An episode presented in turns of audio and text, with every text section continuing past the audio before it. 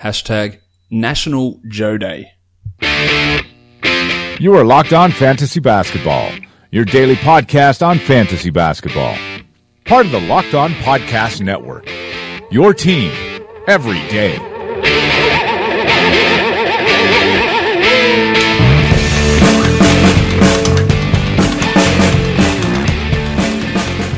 Hello, and welcome to the Locked On Fantasy Basketball podcast brought to you by Basketball Monster. My name is Josh Lloyd, and I am the lead fantasy analyst at basketballmonster.com, and you can find me, as always, on Twitter at redrock underscore bball. We're going to look back over Tuesday's eight games in the NBA. We're going to preview the eight games in the NBA for Wednesday. We're going to shine the player spotlight on Ivan Rabb of the Memphis Grizzlies, a young guy who hasn't seen a huge amount of playing time this year, but a, a, team that obviously needs as much young talent as they can get. We'll talk about him a little bit later on in the show. So, Michael Bolton. Let's get to it, to it.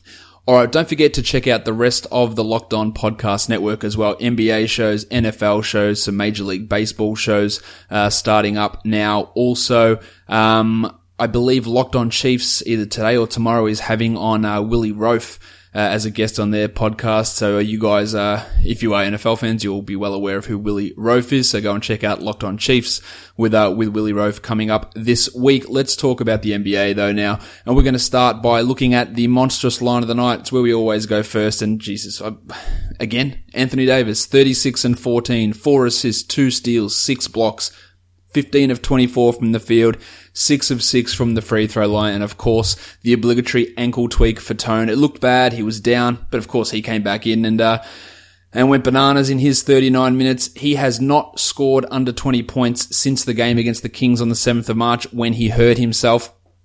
Prior to that, the last time that he'd scored under uh, under 20 points was back on the 9th of February where he scored 14 against the Sixers on 19 shots. He has been obviously an animal. He has had multiple blocks in the past five games, including a five block, a four block, and a six block game. He is crushing at the moment, the number one player over almost every time frame you can find, apart from the entire season where he is just behind Jim Harden. But with about nine games to go, he could really overtake Harden for that number one spot in fantasy. Has been ludicrous, averaging over 30 points over the last 40 games 11.6 rebounds, almost three blocks, elite percentages, almost a three a game, almost two steals per game. The numbers are absolutely mind boggling from Anthony Davis. He's won about 50,000 monstrous lines of the night. We know how good he is. He is hopefully, if you've got him on your team, leading you or has led you to a fantasy championship and he will probably get a few more of these monstrous lines of the night before the season is done. The waiver wire line of the night, it wasn't a great night for waiver wire production.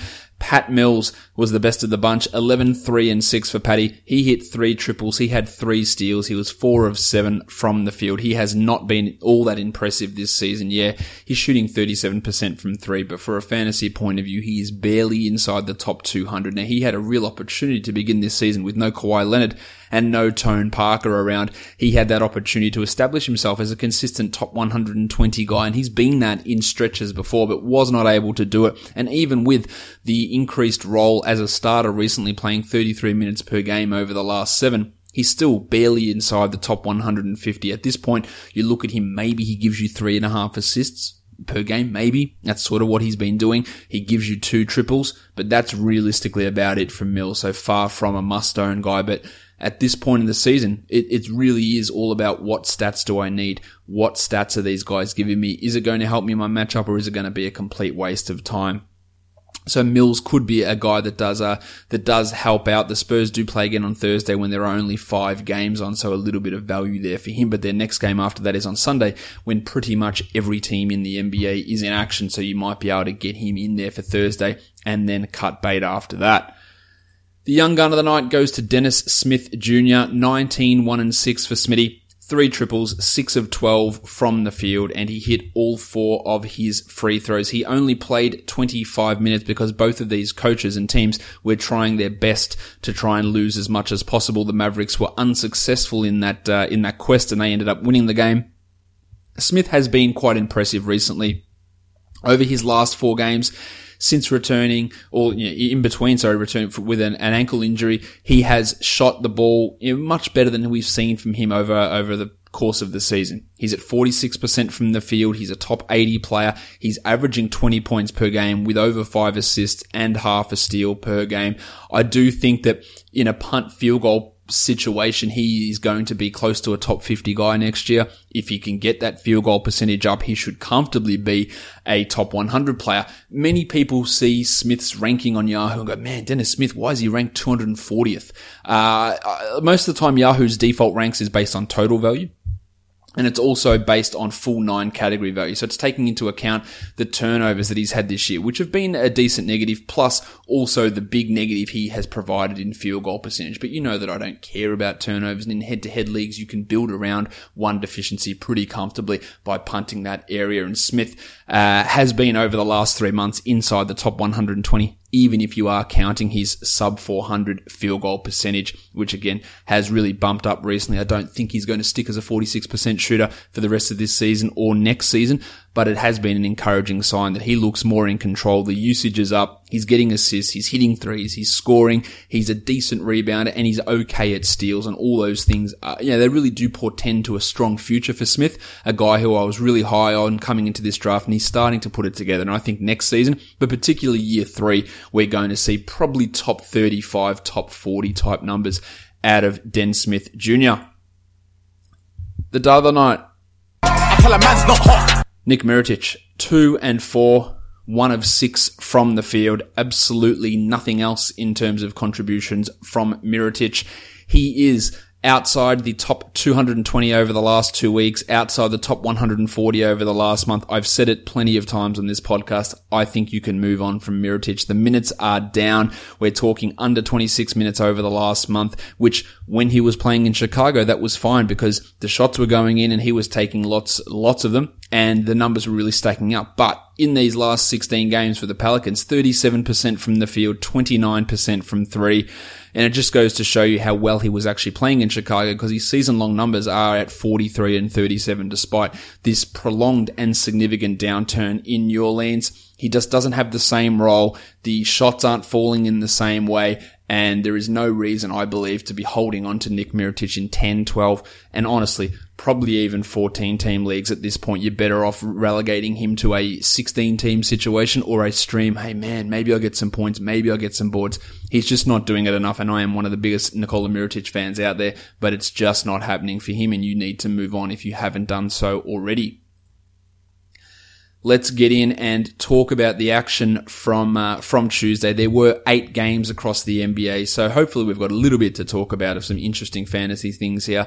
The first game, the Spurs and the Wizards. Not a lot to talk about in this one, to be honest, because it was a real blowout. Yes, the final margin was only ten, but the Wizards had this one in control early, so everyone's minutes were all over the place. The biggest takeaway, I guess, is the injury to LaMarcus Aldridge. He went out with a knee injury. He will have an MRI on Wednesday morning you would have to think that there's a significant risk of him missing at least a game here, uh, and that could be devastating to your fantasy championships. Uh, and it could also be devastating to the Spurs and their uh, their tenuous hold on a playoff spot. They are yeah falling away at the moment. Now, if he misses, Pau Gasol started the second half and had ten and six. Pau would become a 12 team option. You get Davis Bertans, who had eight points with two triples, becoming a three point streamer. And perhaps in deeper leagues, Joffrey Lauvergne, who had nine and five in his 16 minutes. Uh, the Spurs won't go away from that small lineup that they're using, I don't believe. So it'll be Pau, and you'll get, um, and you get Joffrey and uh, Bertans in there at that center position with those wings like Aldridge, uh, sorry, Aldridge, like Anderson, Kyle Anderson and Rudy Gay playing at the four there. Dan Green didn't do a huge amount. Kyle Anderson was pretty disappointing in his 19 minutes, but as I said, Pop sort of sat the starters when this game was out of control. I don't think that Anderson's a must-own 12-team league guy. Um, his numbers are just so pedestrian. Really helps in certain areas, but that's not going to be for everyone. Therefore, not a must-own. Onto the Wizards. Of course, their minutes were reduced because they had this one in control. Porter had 14, 2 and 3. He also had the Richie Benaud. Two for two, two, two. But only played 23 minutes. No one on this team got to 30 minutes, so really hard to, to look into this and, and evaluate a huge amount. Markieff Morris was excellent, 15 points. Only 17 minutes because he got four fouls in that time. Satoransky had seven, eight, and four, and he's got value for at least the rest of this week, I would imagine, but very little to take out of looking at this game from a Wizards or perhaps a Spurs point of view, uh, save for the Lamarcus Aldridge injury. The next game was a lot closer. The Denver Nuggets and the Toronto Raptors. Jokic was ridiculous. In fact, he was pretty good. Pretty, pretty, pretty, pretty good. Yeah, he was. He had 29, 16, and 8 three triples, two steals, and a block. That is an absolute monster from Jokic, while Paulie Millsap dropped in 20 points with a triple one on 75% shooting. It also looked like he hurt his wrist, but he bounced back fine from that. We also had a Trey Lyles cameo. He dropped in 13 points with three triples. He's a guy that's been in and out of the rotation, so very little to look at there. Farton Will Barton, the inconsistency rises again. 28% shooting, 15 shots, 10 points, 2 assists. Mike Malone uh, threw out a uh, I was going to say thinly veiled uh, criticism. It wasn't all that thinly veiled. If you didn't know who he was talking about when he said we needed to get the ball into Jokic's hands more and not, and not have blokes come up and just take up, uh, take bad pull up threes in transition. Um, yeah, if you didn't think he was talking about Barton, then, uh, other players involved too, but, but Barton is the, and it's why, one of the reasons why I just hate watching him as a player. Just piss poor decision making, thinking he is the best player on the court at all times, when very, very rarely that is the case.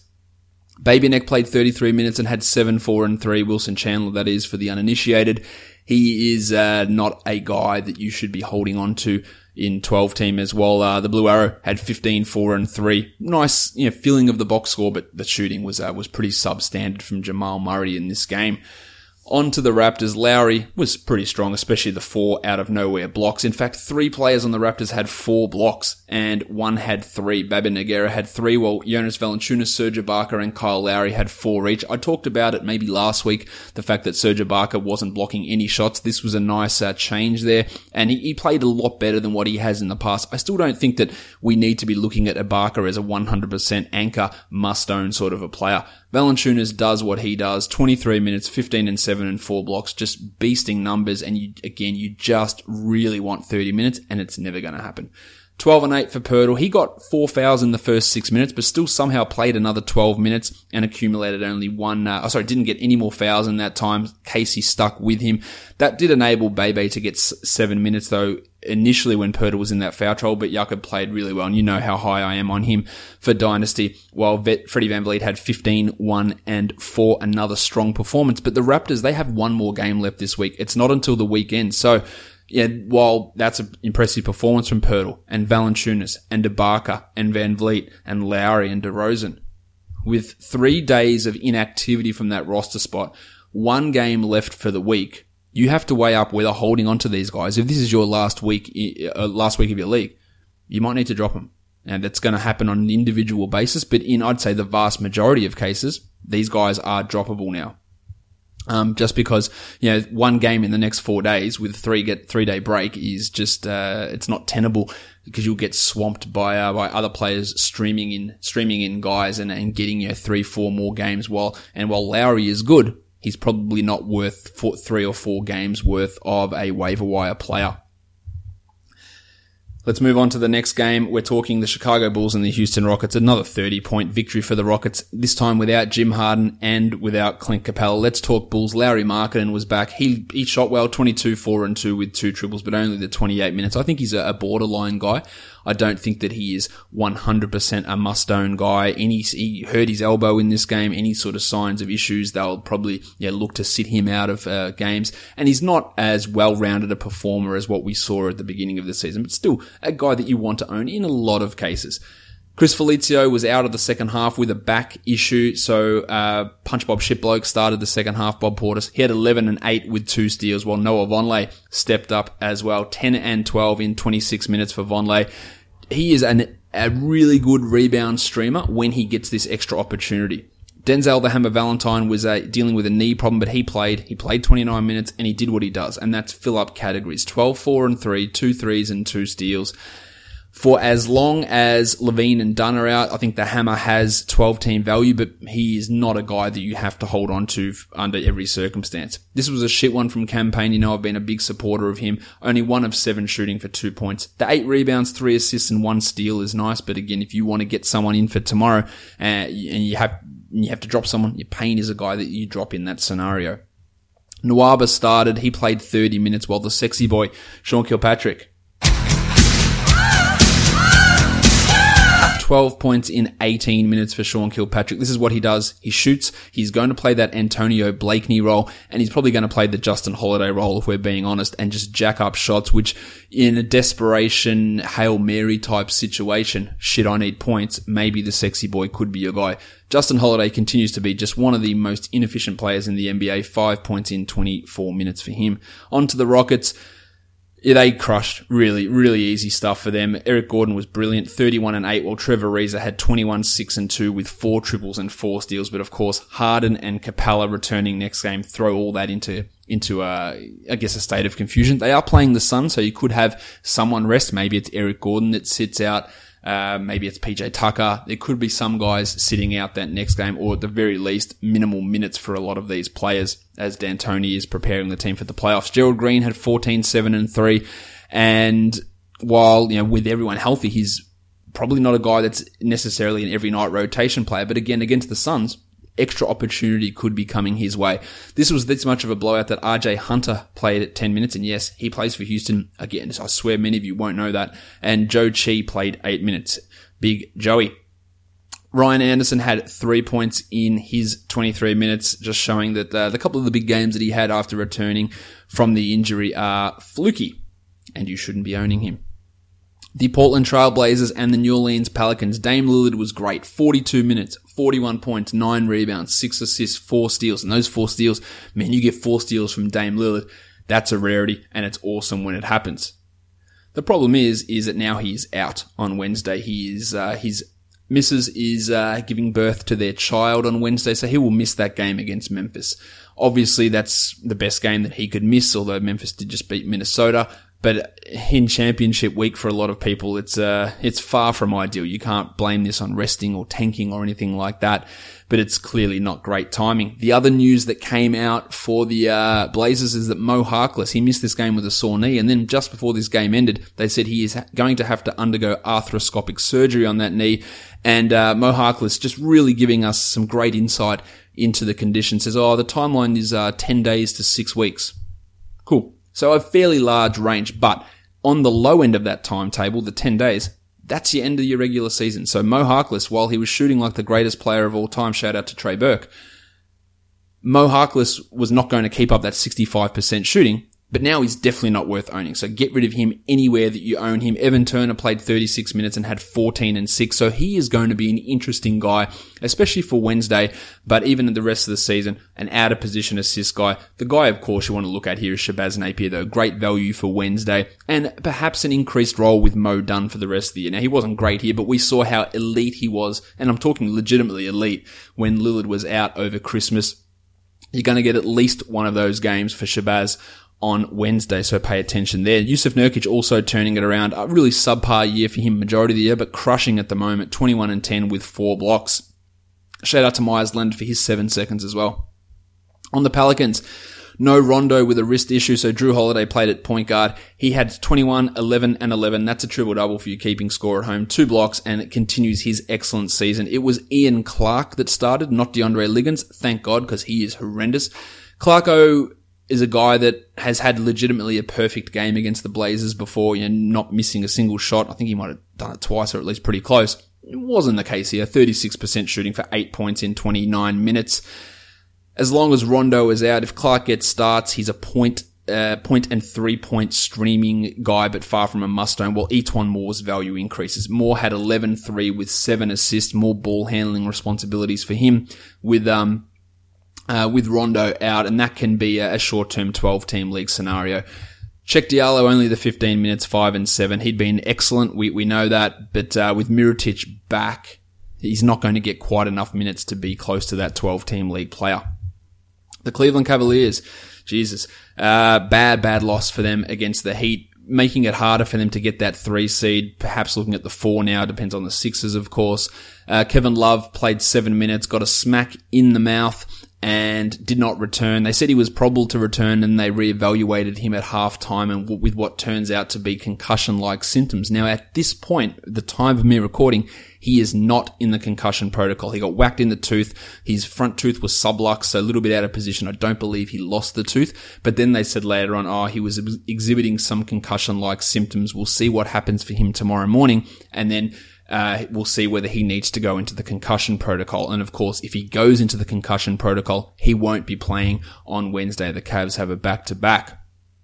Jeff Green started over Larry Nance, just nonsense. Five points in 31 minutes for Greeny, four rebounds with two steals, while Nance only got 18 minutes, grabbed his 10 rebounds, and continues to foul like a crazy person.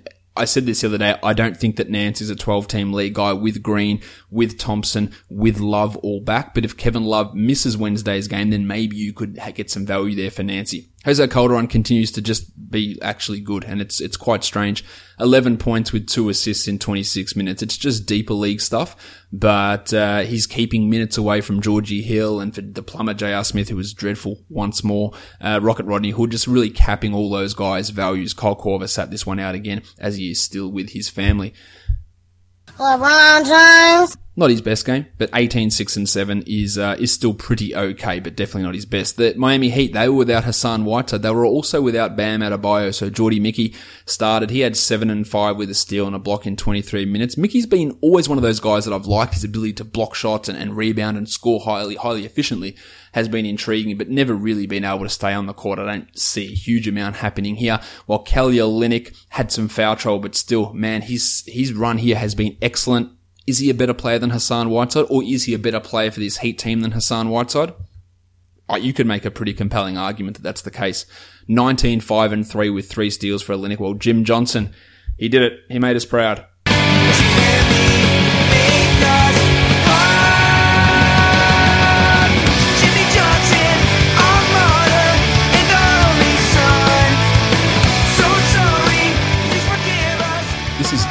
Reminiscent of the run that Johnson put on at the end of last season where he carried many teams to fantasy glory. 15, 9 and 5, two steals and three blocks in 33 minutes. Now when Bam and Hassan come back, what do they do with Johnson's minutes? But he had, he's looked lost all season until about the last three weeks where he is absolutely crushing. And of course, him and Olynyk are must own players at this point. Joshy Richardson had 15 and 7 with two steals and a block. Josh Richardson is on waiver wires. I guarantee you he is on at least one person listening to this podcast. Maybe that's underestimating it. He is on a waiver wire somewhere. Have a look because I know that Dwyane Wade's around, but Richardson's game's not predicated on usage. It's assists, it's steals, it's sh- it's ridiculous shot blocking. He hits some threes. He can do it in multiple categories. Now Wado had his four blocks, 12 points with four assists, so that's nice production from Dwyane, but he is more of a streamer than anything else, while the Iron Shoulder only needed to play 29 minutes and had 10, 3, and 5. The next game we take a look at, the Dallas Mavericks and the Sacramento Kings no Dorian Finney-Smith, no Nerlens Noel, no Dwight Powell, no JJ Barea. Finney-Smith, Noel, and Powell will all be back on Wednesday, and that means that Salah Mejri is unlikely to play, while Barea will also miss on Wednesday. So we had a situation where Aaron Harrison was starting. 25 minutes for Azza, 10 and 5, a steal, a block, two triples. He replaced Finney-Smith, so with Dorian back on Wednesday, almost, almost definitely, then you're not going to get much there out of Az. The pencil had 25 and 6, while Maxi Kleber made the start for Dwight Powell and had 6 and 9 with a steal and a block. But again, Powell should be back next game. It's also a great opportunity to st- stream Nerlens in for uh, Wednesday's action. Salah Mejri will likely sit. Dirk should play also. But you're going to get some, uh, an ability for Nerlens to play 20 odd minutes and rack up those blocks and steals very little else to really talk about with this Mavericks team. Yogi Ferrell, he was he was shit house. He's just not that good. It's simple as that. He's what he is. He's a ninth player in a average rotation. Nine points for Yogi with two triples, three assists, and two steals. So the production is not horrible, but it's not 12 team. On to the Sacramento Kings. Kosta Koufos went bananas. 15 and 7 in 14 minutes in the first half. And Dave Joerger then said, you know what? Enough of this bullshit and didn't play him for the rest of the game. Now, we talk about tanking and I understand the rules of tanking. I've got no problem with the process. I've got issues with the way that Sacramento's handled things for the last 15 years, but in particular the way that they haven't developed guys this year and, and stupid coaching decisions and constant, you know, dicking around of players. But one thing I do want to mention here is we hear, you know, discourse about tanking and you can have whatever thought process you want on it. I don't care. But when you hear it brought out Uh, oh, it's organizations, it's management, players and coaches, they never want to lose. Bullshit. That is 100% a lie. Now the players, I don't think the players are ever going out there and intentionally losing or intentionally playing poorly. I don't think that's the case. But if you're trying to tell me that Dave Joerger is not intentionally losing this game by having your big man who was on fire and a serviceable big man in Kosta Koufos and just not playing him in the second half because he was playing too well, then you're a liar. If you're telling me that Mike Budenholzer isn't deliberately trying to lose games because Dennis Schroeder plays too well, and then you sit him for the entire you know, last quarter and part of the third quarter, you're lying. Dennis Smith was playing too well. He played just 25 minutes here. Again, it is a lie. So I, I, I don't like these, you know, coach, coaches aren't playing, they're not going out there to lose. Yes, they are. Yes, and they might be doing it on instruction, but their moves that they are making are based on losing. Sometimes there's development parts of all this, but a lot of that is bullshit because again, Joerger has shown no inclination to develop guys at all. And you can talk development all you want. Vince Carter's played in four consecutive games. That's not development in the slightest. If you want to develop, you take Vince out of the rotation and you play Bruno Caboclo. Simple. But don't tell me that the coaches aren't deliberately doing things to lose because they are. Simple as that. Budrick, 14, 2 and 2 with two steals in, in 25 minutes. Him, Bogdan, De'Aaron Fox, with the way these minutes are going around, really hard to to have them as must own guys. I, I, just don't see it. While Cauley Stein had 13 and 6 with four steals, but still only 25 minutes. Zach Randolph was absent from the injury report, but taken out of the starting lineup so Skal could start, and then he didn't play, so he rested this game. Labissiere had 19 and 8. As long as Randolph is out, Skal is worth owning. But again, talk about Joerger, what he'll do in the next game when Randolph plays. He'll start Randolph and Skal will play 24 minutes instead of 30 minutes, which again is completely not what you need to be doing to develop these guys. I could be wrong. Maybe Randolph doesn't play again and Skal starts every game. Pretty sure I'm not, but we'll see how that works out. If Randolph is done, or if he's out, then Skal has value, but if he plays 23 minutes a night, then he doesn't. You could easily make an argument that in your 10 or 12 team league that there is not one single Sacramento Kings player owned, and I wouldn't think it's egregious. I wouldn't, I'd probably think it's correct. The next game we take a look at the Indiana Pacers and the Golden State Warriors. Big win for the Pacers on the road against an undermanned Warriors. Oladipo did sprain his ankle late, stayed in the game, but we want to check on that. He had 24, 6 and 6. Boyan had 17 points. His uh, hot shooting returned in this one, while Thaddeus Young had 17 and 10. I said that Thaddeus' value might be dipping when Domantas Sabonis returned. Sabonis returned, but then what happened is Trevor Booker went out early on. So in a very similar situation with Thad Young, Thad Young's minutes to, had to push up to the 34 mark. Miles Turner invisible again, five and three with two blocks. At least he gave you two blocks, but man, his season has been frustrating. While Daz Collison only the 24 minutes in this one, while 27 went to Cory Joseph. Collison is so far a superior player in my opinion on court, but definitely for fantasy that it is frustrating when we see these sort of things go down. You probably have to consider him a borderline guy as well at this point in the year. Now the Warriors, we can go into at in depth of how well Jordy Bell played or how well Kevon Looney played. But the thing is that Draymond Green and Kevin Durant are almost 100% going to be back for the next game. So the value of those guys, you know, Pat McCaw, it's just not going to be there. Not that McCaw did much, but you do have to give props to the way that Looney has played. 8 and 11 in 28 minutes, a steal and two blocks. His shot blocking has been extraordinary and I'm really interested. I'm getting a lot of, um, like a positive tingling and not not not downstairs, just just in my fantasy senses going off about what Kev- Kevon Looney could potentially develop into. I've seen I've seen quite a bit over these last 20 games. I'm not saying he's ever going to be a star, but he's providing some really really interesting value that's probably going to dissipate here over the next couple. Jordy Bell had four blocks and seven boards in his 23 minutes, but those minutes will dip. While Uncle P Nick Young maybe have one more game of relevance until Clay returns as well. Quinny Cook, who'd been shooting at a crazy rate, didn't in this one. 11 points in 17 shots, but still 7 assists, still a 3, and I think that he should be owned and even held on to even through streaming. I'm sure you're going to have worse guys on your roster than Cookie. Um, and yeah, really, look, his value's not going because, look, maybe he takes less shots, but his ability to get assists, his three point contributions, it'll still be there, but it will dip a little when Durant and Clay return. The last game of the night, the Milwaukee Bucks, bad loss for them. They move back to the eighth seed now against the Clippers. Yanni had 26, 9 and 7 with five blocks. Chrissy Middleton had 22 and 7 with two blocks. Eric Bledsoe had 14, 9 and 6 with two steals. But Jabari Parker was shitful. Two points on one of 12 shooting. Not a 12 team guy. Not a, clearly not a 10 team guy. Get rid of him in 12 team leagues. Also, shout out to Brandon Street Hunger Jennings, who had 12 minutes for, actually, he almost toned Snelled. He had the 12 trillion. Shout out to him. While Snell only played the seven minutes, I got called out by, um, freezing cold takes on Twitter, that account, old takes exposed during last year's free agency because when the, uh, when the Bulls did the Michael Carter Williams for Tony Snell trade, I said, yeah, Snell's shithouse, uh, and, know, Carter Williams is a significantly better player. And that looked obviously ridiculous last year, especially when Snell signed that four year, $48 million deal. Tony Snell's terrible. He had a decent few games last year, maybe. Uh, he was significantly overrated. He's really bad. He's lost his starting job to Jason Terry. He is at significant danger of falling out of the rotation completely when Delly and Brogo return. He's bad.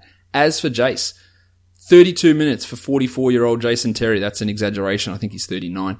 Um, 10 points, two triples, five steals. Let's just ignore that and go, that's not happening again. But getting threes out of Terry while he's playing 30 minutes a night is, is a real possibility. While the Muppet played 34 minutes with Thon Maker out. John Henson 8 and 8 with a block there. I think he is a 12 team league sort of a player. On to the Clippers. Milos Teodosic, that plantar fascia injury flared up again. He was looking good. 16 minutes, 13 points, 4 triples, 4 assists, but he's going to miss at least the next two games and uh, that's drop, droppity drop, drop, drop.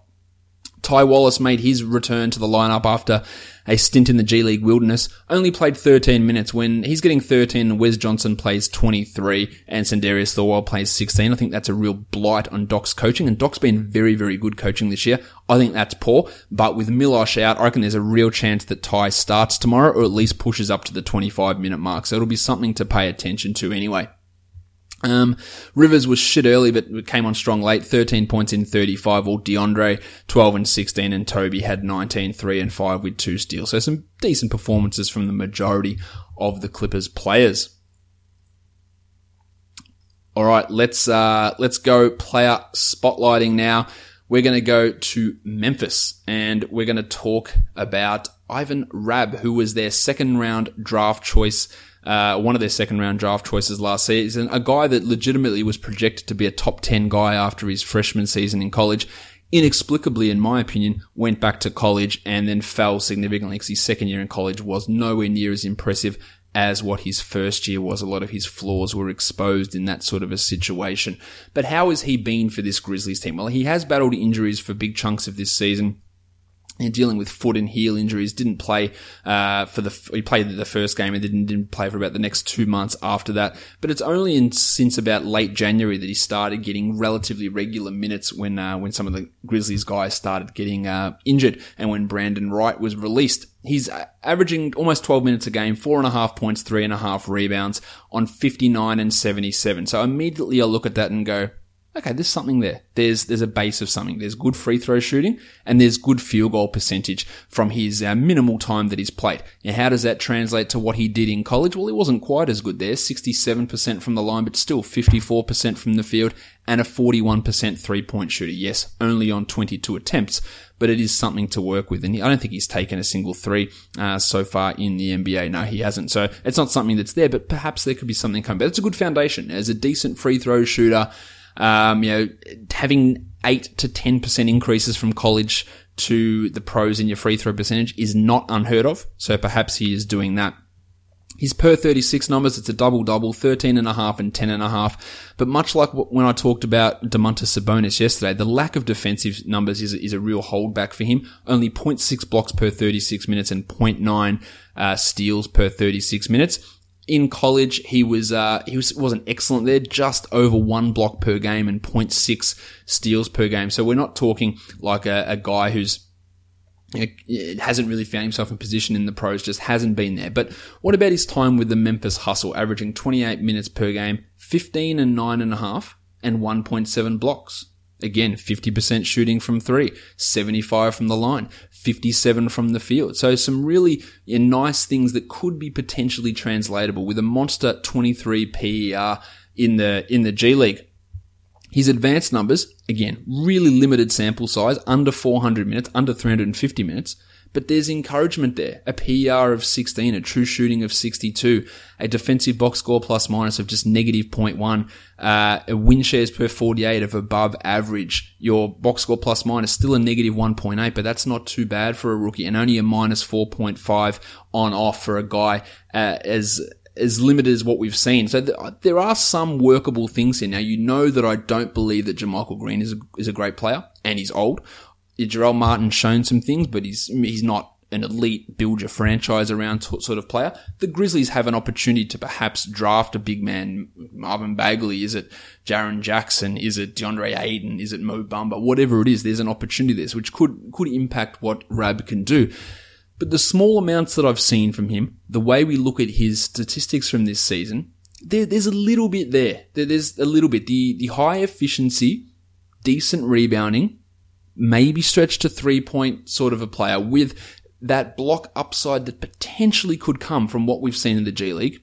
Again, that's a limited sample size, but it's something where you go, ah, okay, there maybe something's happening. That's 500 minutes in the G League and he's got 1.7 blocks per game. So there's a little bit of something for us to look at there with Rabb. I, I, don't think we're ever looking at him as a top 40 guy, but again, two years ago, this was a top 10 player in a projected top 10 draft pick and then fell as far as he did this year to go pick 35, a high second round pick. Shown a few flashes, had a few okay games, a 10 and 6 game against the Nets. We know big men do well there. A double double against the Hawks, 10 and 11. Another, another game where big men do well. Uh, against the Suns, 10 and 7, 12 and 3 against the Clippers. Some decent performances there. Also a couple of games with some okay assist totals. A 4 assist game, a 3 assist game, which in limited minutes is something to, to pay attention to. So you love the start with the efficiency. There's a little bit to maybe hope for with the blocks. And perhaps that three point shooting can develop in the next I wouldn't say next year, but maybe by the fourth year of his career, he could start, you know, attempting one and a half to two per game. That's a possibility. So he's a name in your very, very deep dynasty leagues that you go, yeah, pedigree's alright. Um, flashes, opportunity, maybe. But yeah, I wouldn't be ever penciling him in as a top 50 or probably even a, a, as ever being a top 100 guy. But there is a, there is a little bit there from Ivan Rabb. Definitely been more impressed with him now than what uh, than what I was from his second season in college at Cal last year. Just uh, showing a little bit bit of stuff where you go, oh, maybe I can see why he was you know, so highly uh, regarded after that freshman season. Let's uh, let's go into the DFS portion of the show now. We will go to the perfect DFS lineups on FanDuel, Pat Mills 30.6 and Lillard had 72.8. Eric Gordon as a shooting guard, 36.7, along with Jace Terry, who had 27.4. Small forwards, a couple of Rockets, PJ Tucker, 32.6, and Trevor Ariza, 46.2. Jim Johnson, 46.3, and Tone Davis, 78.8, while Nikola Jokic was your center at 66.2 for a total of 437.6, and that cost $59,300. On DraftKings, Terry had 24 and a half. Brynnie Forbes, 25.25. What a point guard shooting guard combo. Trevor Ariza, 43.5 and Jimmy Johnson had 42.75. Jokic, 68 and a half. Lillard, 70.75. Tone Davis, 75. And Nene, 29.25 for a total of 379.5. And that cost $49,800 dues. All right, we're going to move in and preview these eight games for DFS across the NBA for Wednesday. We're going to start in Philadelphia with the Philadelphia 76ers and they're taking on uh, they're taking on the New York Knickerbockers. The Sixers are favored by 12 and a half. Pretty significant, uh, spread there. And a total of 221.5. And the Knicks, if you go into Basketball Monster in our DFS projections, they have 14 individual what if scenarios because Damyean Dotson, the cock monster, Manny Mudiay, and Courtney Lee are all listed as questionable. So there are many different ways that this can go. The guys that, you know, you look at if O'Quinn is out, then Kanter's minutes go up, Beasley's minutes go up. If you're looking at Mudiay out, then you should be all about Trey Burke, and I would give another go to Frankie Ntilikina, especially if you get a Mudiay Lee absence and both uh, Burke and Ntilikina, hopefully they'd start together, you would get uh, you know 30 plus minutes out of both of those guys and uh, and a real opportunity. But at this point, we just don't know what that status is going to be. At point guard, 6,300 for Trey. He had 62 last game. Probably unrealistic to expect him to do that, especially when Ben Simmons has got his hand up his ass the entire game. But still at 6,300, there is a little bit there. I'm not falling over myself to roster him unless we get Mudiay absence and even more so if we get the Mudiay Lee absence, then he would become more into focus as a cash play. Uh, Timothy John McConnell's minimum salary, I have nothing you want to do with that. While Markelle Fultz is at 4,500 because he had 26 points last game. Now, I don't believe that he'll get eight assists in 14 minutes again, nor do I believe he'll maintain a 40% usage. So I think at a thousand dollar price bump, it should take him out of at least your thought process. But the game's a good matchup. Really good against the Knicks. Tournament, perhaps, but can he, how much better can he be than what he was in his first game? That's the big question you have to ask because if he gets 26 points at 4,500, yeah, it's a marginal win, but it's not huge. It's not winning you a tournament.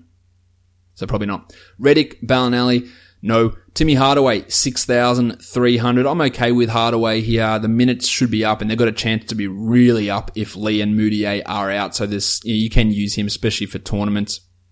While, you know, Courtney Lee, perhaps they run him big minutes. He's a minimum salary guy. He's been doing very, very little though. But if there's a situation where Mudiay is out, then maybe, but yeah, still probably not. At small forward, Bob Cubs at 6,000. Really playing well. 30 point average over his last five. Still don't feel completely locked in on him as a cash guy, and I don't think that you should either, but the matchup's a nice one. While Mickey Beasley at 6,500, Cox out, I'm all about Beasley here for cash, but if Cox in, it's a little bit tougher to use him, but his numbers have been relatively impressive lately at power forward. Saric at 6,300. I do like Saric here. I like the matchup for him. Uh, I like his ability to get to 30 plus points. I wouldn't say he's a, a, first guy that you write down into a cash lineup, but I think he can be used. While Benny Simmons is at 9,800. I worry about the blowout factor here. The Sixers have been putting the foot on people's throats pretty consistently. So I do worry about that when I have to spend almost 10 grand on uh, Simo. Um, Lukey Kornet at 3,600, also in tournament guy if Cock is out. The process, Joel Embiid, 10,200, just copy and paste what I said for Simmons there, that you, you really can't trust it in cash given the blowout nature, but there is clear upside there. But I, I wouldn't want to be any, have any investment in cash while Kyle Quinn at 5,000 seems a little bit too high. Even before his injury, he was playing 15 minutes a night. While Kanter, if Cock is out, he's at 6,600 and I just, I don't like it. It's just too high. It's too high of a salary despite how consistently well he's been playing. I just don't see really the upside in him in that sort of a scenario. All right, let's go to the uh, to the next game. Also, let's go to DraftKings first. Uh, I like Embiid at nine four, Saric at six two, and Trey Burke at fifty eight. Still an element of risk with Embiid, but at that lower price, you feel a bit more confident in it. Simmons um, is still at 9,300, probably going to be uh, GPP or, stay away type territory. And Timmy Hardaway, I think he's a little bit overpriced, to be honest. Uh, Beasley at 59 also has some value, and I would consider him if the uh, injuries fall the way that would uh, improve his value. Let's go on to the next game. It's the Cleveland Cavaliers and the Charlotte Hornets. The uh, we need to check the status of Kevin Love, obviously, with that concussion. I don't think that Kyle Korver is going to play. If Love is out, then we're looking a lot more closely at Jeff Green. My name is Jeff. And Laz Nance as well, who uh, comes into focus there. Nick Batum should hopefully play more minutes this game than he did last game as well. At point guard, Kemba's at 8,600. Kemba is just putting up numbers pretty much every game. The Cavs have been improved against point guards recently, but still not excellent. I think though at 86 for Kemba, it's probably just a little bit too high with other better options around. Georgie Hill and Jose Calderon. Yeah, Hill at 5,500 has been playing decently but I wouldn't say he's been playing brilliantly, even though he's had a fair string of 30 point games apart from today.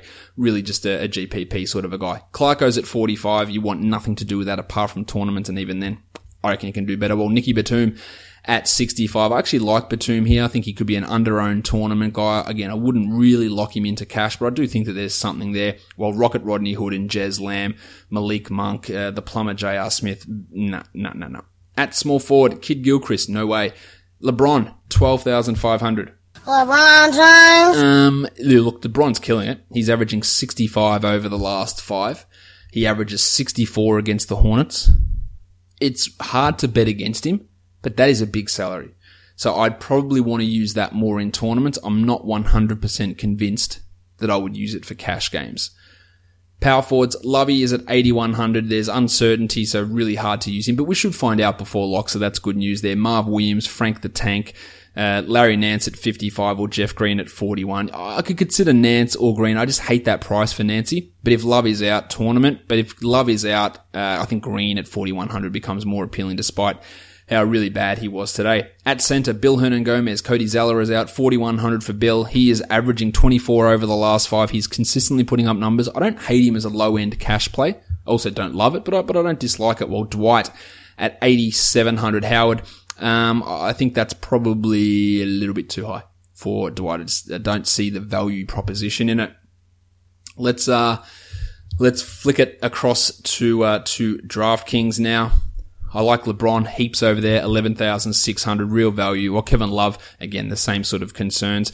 No one else really standing out, although Larry Nance's price at 5,000 if Love is out is super appealing, way more appealing than what it, what it is over on FanDuel and uh, Bill Hernangomez at 38. You could also use him in that same sort of way that I mentioned uh, on uh, on FanDuel. Let's go on to the next game now. We're talking Brooklyn Nets we're talking Orlando Magic. The Nets are favored by one and a half and the total is 216 points. This is a great matchup for point guards on both sides. Shelvin Mack is at 4,900. He's getting minutes. Uh, we've got, so John Simmons, Evan Fournier, John Isaac all out. I think uh, Simmons and Isaac are both doubtful, but they're, they're not going to play. So Mack's been getting consistent minutes and relatively consistent production. So I don't hate using him for cash, given especially how good this matchup is. You say the same for DJ Augustin, but his price at 6,300 is maybe pushing it a little bit on the high side. But again, the matchup would be an encouraging sign if you wanted to lock him in in a cash lineup. I, I don't think that it's the worst thing in the world. Spencer Dinwiddie's at 54. Great matchup for Spence, but the minutes, they just aren't there. So if you're going to use him, I would restrict it to tournaments only. Whereas shooting guards, D'Angelo Russell 7,200. Really disappointing last game, but clear 40 point upside. Clearly a good matchup, so I, think he is worth looking at here. Levert, Arron Afflalo, eh. Levert at 5,700, I think that's too high. Just is not, not enough upside ability there. That's a word that I made up. Mario Hezonja, 5,600. That's a big, big jump after he dropped 45 last game. He'd been pretty piss poor up until that last game, so I don't think you can jump back on the bandwagon that quickly while DeMarre Carroll at 56. I'd feel much more comfortable using DeMarre at 56 than I would with Hezonja, especially for cash. Maybe Hezonja is a tournament upside sort of guy, but uh, that's about it. The blue swimmer, Wes Iwundu, Dante Cunningham, jumping Joe Harris. Well, Joe Harris went off last game. Always worth a tournament look considering how he can hit his shots. But of course, I don't think there's much reliability for cash. At power forward, as Gordon at 8,000. Excellent opposition for him here. He's going to get as much opportunity as he can. Absolutely no issue with using Aaron Gordon cash or tournaments. Bismack's at 36. I'll probably leave that one alone. While Rondae Hollis Jefferson's at 7,200. Love Rondae here. Hate the price. Hate it. So I think that's a fade, but I do like his ability to go out and play well. Love Vooch I know Vooch is at 8,700, but if I've banged a drum as hard as anything this year, it's been centers against the Nets. Now it's not going to work every time. Nothing works every time. But the amount of times that it's worked, you should go, yeah, if you're doing it consistently, especially with a center who's going to have opportunities to, to get 40 pretty much in his sleep, like Vooch can, it seems like it's a fair, not a no-brainer, but it's a pretty good option. Jarrett Allen at 5,000. Just not sure there's enough upward mo- mobility or uh, upside ability, is I think the word that I said before. On uh, on the old DraftKings, Vooch and and D'Angelo Russell, really strong cash guys there. I think Asa Gordon at 83, that's obviously a big chunk more than on FanDuel, and that takes away a fair degree of the value, but still, given the opposition, given the ease of matchup for Asa, I wouldn't be, it wouldn't be the wrong decision to use him. I like Hezonja, Levert, and Augustin as tournament guys. In fact, DJ is probably a real strong cash guy at that uh, $5,700 price tag against this uh, Nets outfit. Let's go on to the next game. It's the Atlanta Hawks. It's the Minnesota Timberwolves. Can Tibbs play his players 48 minutes in order to get a win over a tanking team? That's the question that's on everyone's lips. We will see. Johnny Collins, the Baptist, is listed as probable while Dennis Schroeder is out with an ankle issue. Derrick Rose is doubtful as well while Cole Aldrich is questionable and I've never seen two injuries matter less than those two. At point guard, Isaiah Taylor's at 3,600. Now, this is the foundation of your cash lineups, and you probably should use it in all tournaments as well. He had 33 points last game in 32 minutes, and FanDuel dropped his price by 300 bucks. You should sit on this, and you should be the first name that you write into your lineup. Isaiah Taylor, let's go. As no-brainerish as it comes, until Budenholzer completely dicks me over. Jeff Teague at 7,600. My name is Jeff. Um, 42 last game. Have been impressed with the way that he's played without Jim Butler.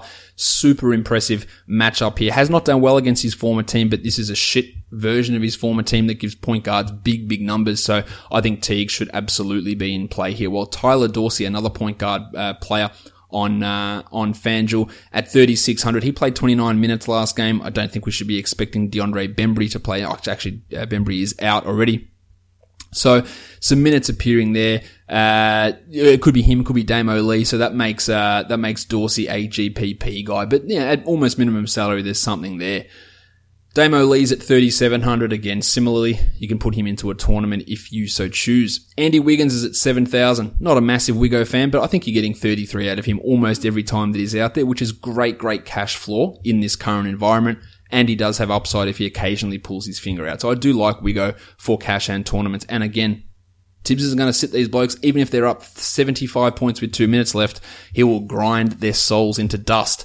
Nemanja Bjelica at 5,600 just inexplicably just doesn't play anymore. So I don't really know what he does play, but I don't know why that's happening. Tournaments only for Bjelica at the $5,600 mark. Really, you know, 40 point upside's excellent, but He's averaging 18 over his last five, so clearly nowhere near that. The artist formerly known as Taurean Prince is at 7,500, and I think that might be just a little bit too high for formerly there.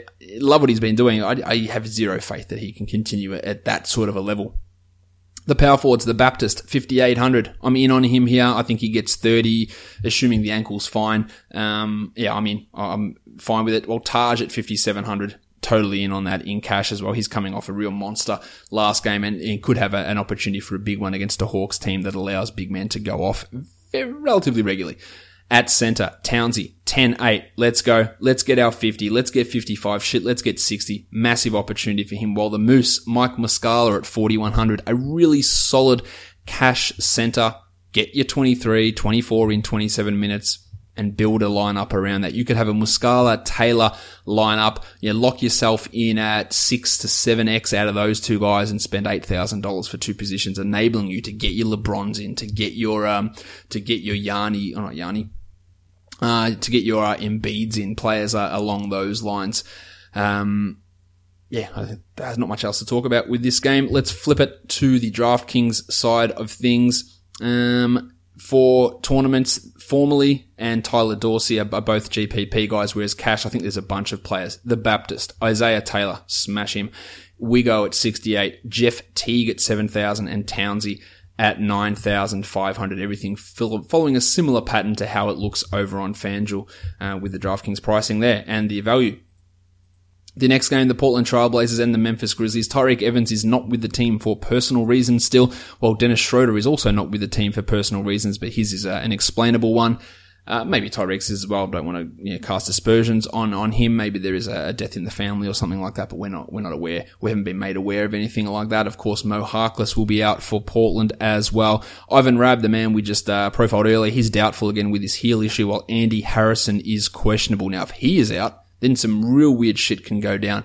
Is it Mario Chalmers? Is it Kobe Simmons? Is it Marcus Teague? He, yes, he plays for this team. So there's going to have to be someone that steps up there. So maybe some value appears from a guy like Simo, or do they just completely go rogue and, uh, and throw Teague in there, who again was one of the worst players in the NBA when he played. But I talked about locking Isaiah Taylor in. You can lock Shabazz Napier in as well. Minimum salary player. He's had a 46 point game this year when he replaced Dame Lillard earlier in the year lock it in. It is a straight, don't overthink it. It is bang. You can get 7,100 for your two point guard spots on FanDuel and potentially get seven or eight X out of that spot. And with a guy like Lillard not playing, who would be a high price point guard option, yeah, Lonzo Ball's another high price guy there, but yeah, Kemba Walker, getting two players there for the value of what Kemba, for less than the value of what Kemba costs, gives you real opportunities to, to load up in other areas. So that's, uh, that's, yeah, Townsy, Wiggo, Simo, uh, Joel, all these sort of guys, lots of options that you've got there. Other point guards, Andy Harrison's at 55. I'd be okay with that if he happens to play, but we don't know that. And then, of course, you're opening up the Mario Chalmers, Marcus T, Kobe Simmons, Pandora box. At shooting guard, McCollum's at 7,800. He was pretty good when uh, Lillard was out. He wasn't as impressive as what Napier was, but yeah, obviously wasn't all that good today. At 7,800, I think you should have a, a, level of confidence in him with cash. While uh, Wayne Selden's at 4,400. Seldo is putting up some big games. It's coming on unsustainable shooting, so there is a risk of the arse falling out completely, especially against a team that defends guards as well as they do in the Blazers. Seldo would be a GPP guy, not a, not a tournament player to me. Small forwards, Evan Turner's at 3,600. More playmaking goes his way, more usage, more bad three point shooting, but at 3,600, a ton of value opening up. I think we're going to see some pretty big scores on FanDuel tomorrow. And yeah, around that Napier, Taylor, Turner sort of value, there's just tons of guys who should be exceeding there. Now they could all shit the bed and probably having all three in your lineup's not going to be the most ideal thing, but there's a lot of value floating around. Dillon Brooksy Brooks is down to 3,700 because he dropped five points in the last game. He is averaging 12 over the last five and is doing a big pile of nothing, so you should leave him out of it. Same with Chandler Parsons. At power forward, Jarell Martin's at 4,600, probably going to start at small forward. I think he's a GPP guy. I like the cheap price, but I'm not confident there in cash. While JaMychal Green at 6,100 gets big rebound numbers, but it doesn't translate into elite DFS production. And at 6,100, there are better ways to spend that sort of a cash the Chief. Sometimes may be good, sometimes may be shit. Al Farouq Aminu, 6,500. He is averaging 39 over the last five. I'm almost going to say it. I think he might be close to cash. He's got the ability to go out and break your heart, but he's been relatively consistent. And I think with Lillard absence, that you might see a little bit go his way. Now, could go the other way and he can completely just forget how to make any sort of shots. But, uh, I think the Chief is, uh, is worth looking at here. At centre, Nurkic, 6,900, really cranking out some big ones lately. Happy to go with him. The Gasol factor is, is a factor, but Nurk is playing well, while Marc Gasol had 55 against the Wolves, but at 8,200, the element of risk in playing Gasol at that price compared to the level of return, I don't think it makes much sense to go with him, while Zachy Collins and Deyonta Davis are probably two guys that you don't really need to use. Onto the uh, DraftKings side of things, Nurk's at 64. That's more tournamenty, but if you use it in cash, fine. Well, then you got Shabazz Napier and Evan Turner. Still really supreme value. There's a lot of value in this game. Gasol, McCollum, they also look a lot better over on DraftKings. Andy Harrison, yeah, maybe not, but it's still the, the risk there. And the Chief at 6,100, who has been, of course, playing quite well Let's uh, let's go now on to the next game. We've got the Boston Celtics. We've got the Utah Jazz.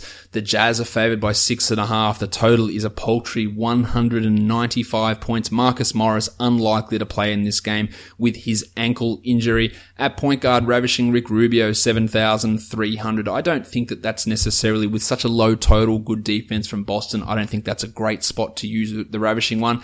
While Terry Rozier at 7,300, the same thing low pace, good defense at that sort of price for Rozier. You've got cheap point guards falling out of your asses.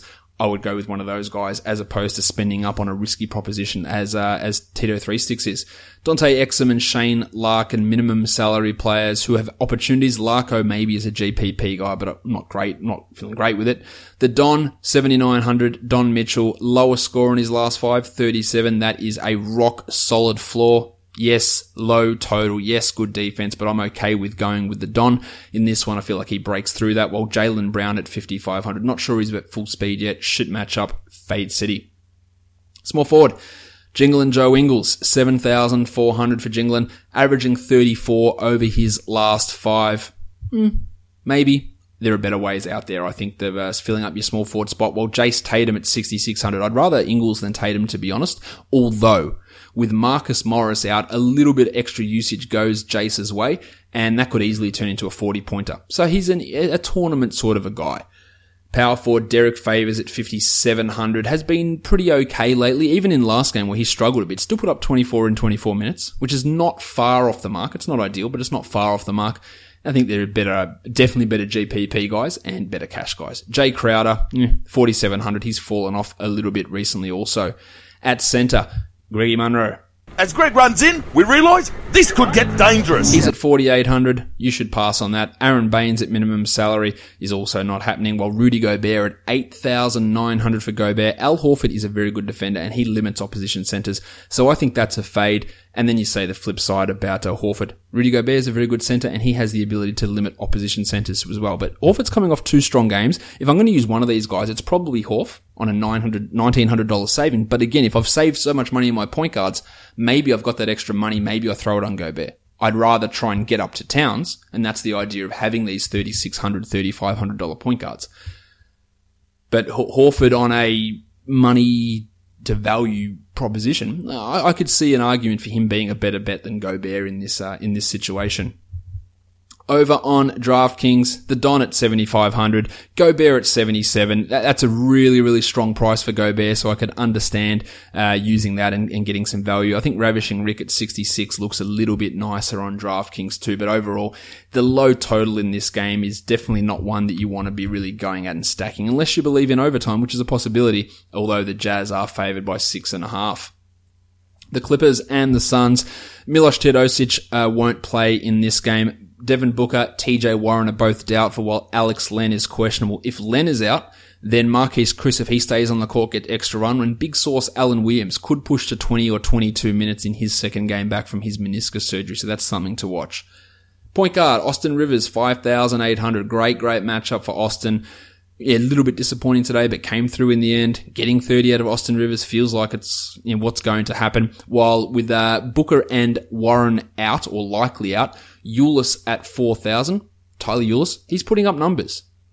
I think he's more of a tournament guy than a cash guy, so I don't have full faith in him, but he's a guy that had been struggling quite a bit early this season. Speaking of struggling, Lord Alfred Payton is averaging 18 points over the last five. He had eight in the last game. There was one really nice one mixed in there where he had 43, and at 5,200, you cannot use him in cash. Don't care that Booker's out. That hasn't meant anything really. Uh, he does have some tournament appeal, maybe, but yeah, I'll, I'll go a different way.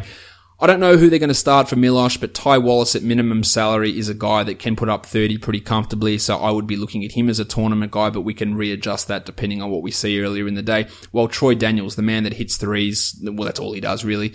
It doesn't lead to excellent DFS nights. Like last game, he had six triples and 18 points, but does so little else that he only put up 24 FanDuel points, which at 4,100, it's fine, but it's far from a massive, massive DFS GPP win or anything like that. There might be some cash value in it though. Devon Reed, Shaq Harrison, no thanks. Small forward, Joshy Jackson, let's go. 7,500 for Joshy. No Booker, no Warren. Big minutes for Josh, big usage for Josh. He's gonna fill it up. Love him here. Really, really strong option. Well, Wes Johnson, yeah, I can't say I'm happy with that. At power forward, Toby Harris at 7,500, a great opportunity for him to just go bananas in this one. And Marquese Chriss at 47. There's GPP upside and you'd feel stronger about it if Alex Len is out. He's been playing much better. In fact, averaging 25 over his last five. But a brain fart is always around the corner, or so it seems. Dragan Bender's at 4,300, just no, no interest for him in fantasy, while the table Montrezl Harrell I think is too highly priced at 4,800.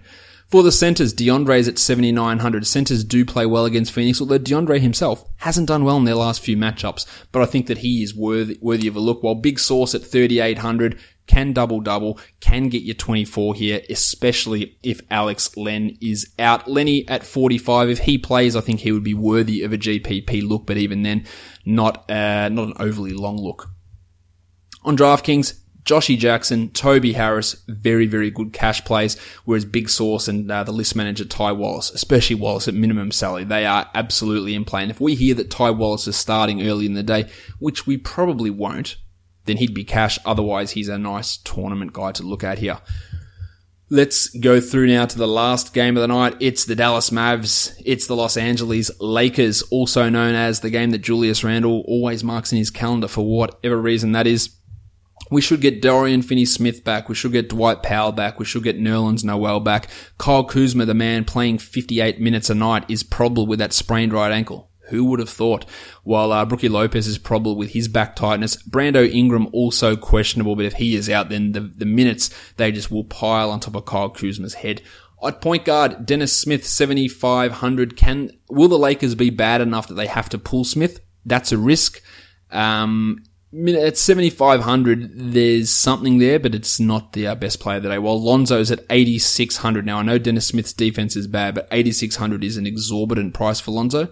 But in saying that, he bested it last game with 45. So there is something there for Lonzo. We know his ability to put up numbers everywhere. At 8,000, I'd probably say, yeah, I'm okay with it. At 86, it might just be a smidge too high. KCP's at 6,300. I think it really does revolve around if Ingram is out, then I'd be okay with that in cash. Otherwise, I think there are better ways to spend it. Uh, Kyle Collinsworth, eh, 3,600 for Colo. I think he's, uh, I don't even know why I was going to go there. No. The pencil, 6,500. Cash value, fine good matchup for him. While Ingram at 6,000 coming back off the injury. Last time he came off the injury with a minutes restriction, I think he played 36 minutes. Luke Walton again excelling in man management. Um, I don't think I'd be ready to use him, but 6,000 is a very, very nice price. So I could, I could play him in a tournament and, and be okay with it there.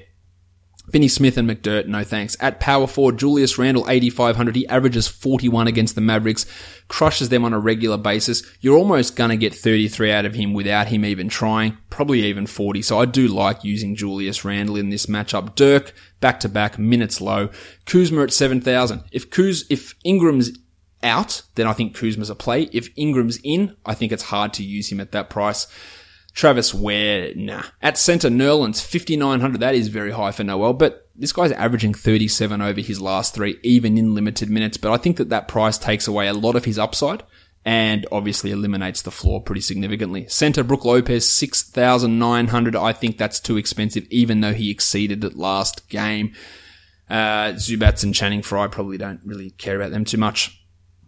On DraftKings, Smitty and Ingram are both tournament guys. Ingram at 57, if he plays, that's a really nice price. And Julius Randle at 81 is a, is a cash guy. I think Lonzo's more in play on DraftKings at $8,000 with a positive defensive matchup and the likelihood of them playing him big minutes, especially since Isaiah Thomas is out. I don't think I've said this on the podcast, but I don't think that Isaiah Thomas plays again this season. And I think that he was absolutely stupid not to get hip surgery. I said it at the time. I had the same injury as him. Him thinking he's going to take four months off and rehab it it doesn't work.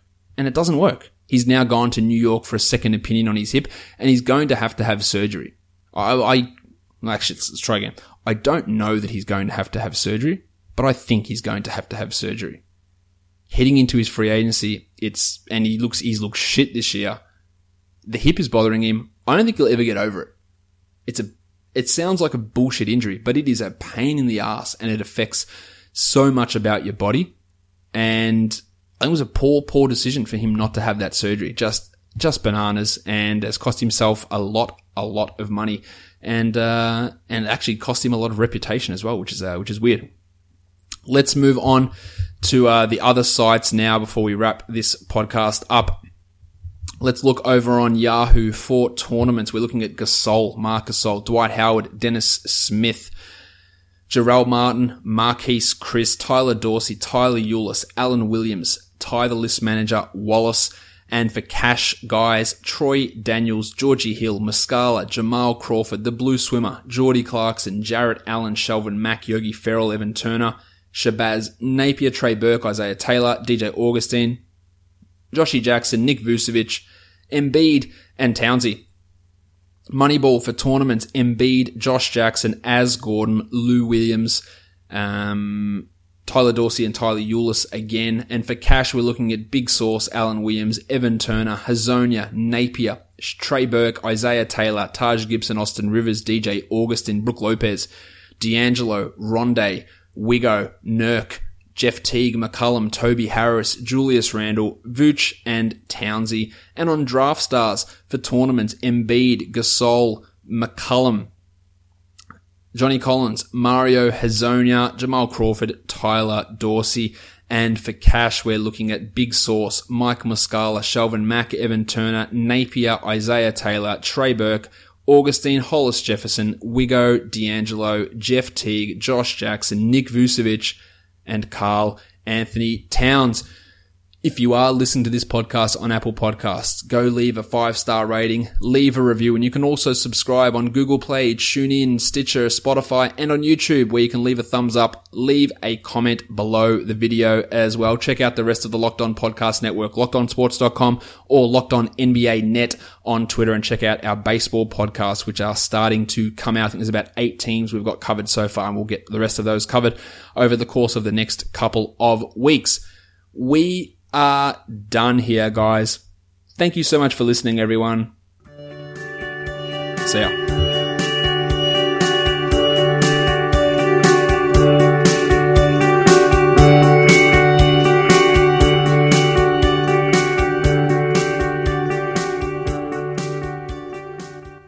Joe Ingles.